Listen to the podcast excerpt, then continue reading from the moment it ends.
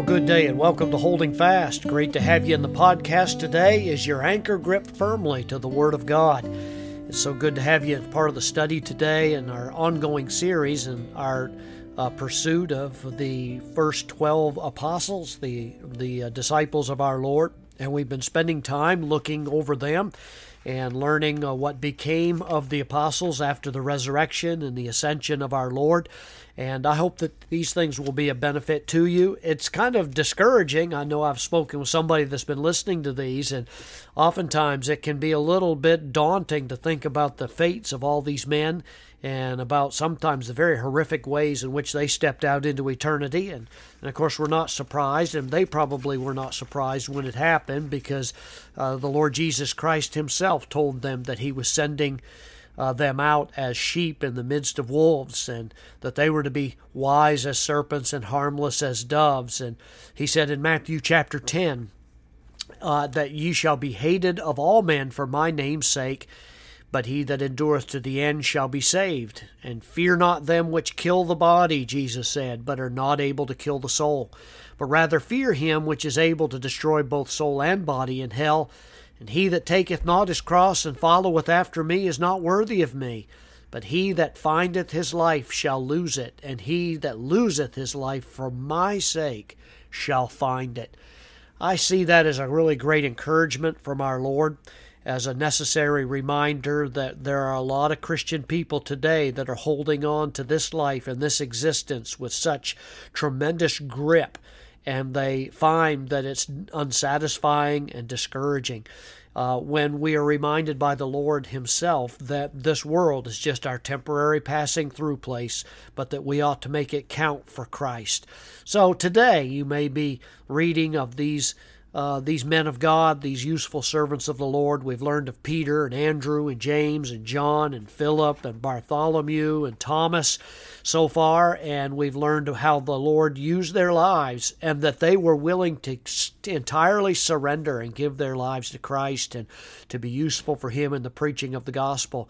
And I want to encourage all of us, too, to hold very loosely to the things of this world, to the things of this life, because they are passing away. And we look forward to that time when we'll be with the Lord for all of eternity. Today, we are turning our attention toward the Apostle Matthew, one of those 12 disciples. Uh, his name actually was Levi. He was one of those uh, inner circle of the disciples of the Lord.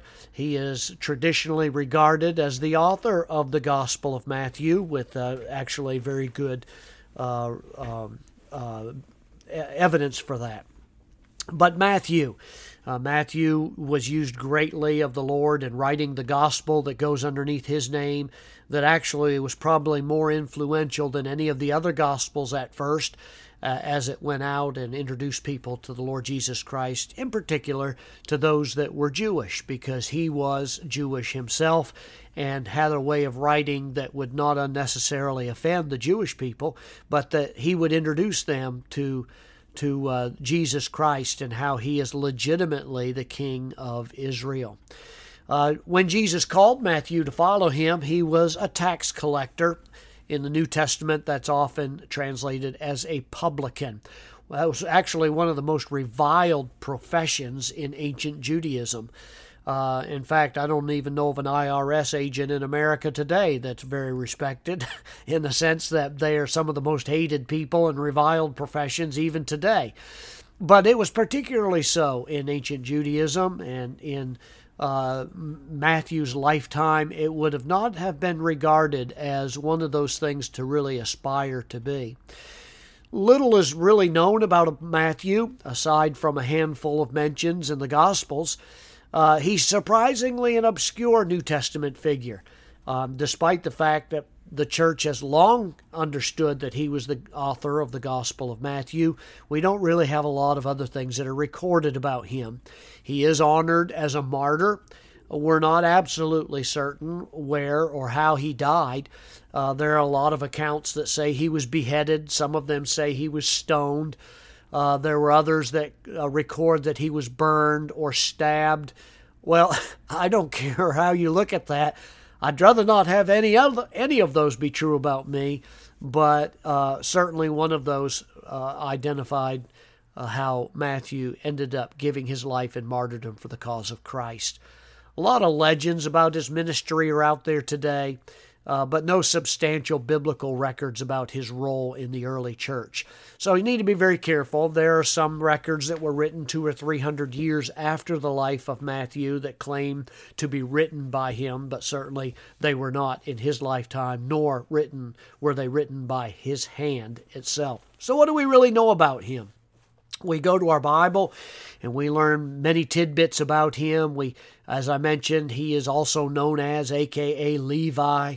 He is known as that in Mark and the Gospel of Luke as well. Uh, this could have meant that he was from the tribe of Levi, or Matthew may have simply been the Greek name that he went by in the world that he lived in. As a tax collector, let's think about that just for a little bit for a moment. He was contracted by the Roman Empire. He signed a contract, and it was his job to collect taxes from the Jews in Capharnaum, uh, the Hebrew word, or Capernaum that we know it by in English. Uh, he lived there and he was exposed to the ministry of Jesus, undoubtedly heard him preach and teach on numerous occasions. It wasn't like Jesus just walked up to him at the tax collector's booth and said, Follow me, without any previous exposure. Uh, the Bible tells us that Levi was in the very village where Jesus did many of his notorious miracles and where he preached many messages from the seashore there, and people gathered around and he did his miracles.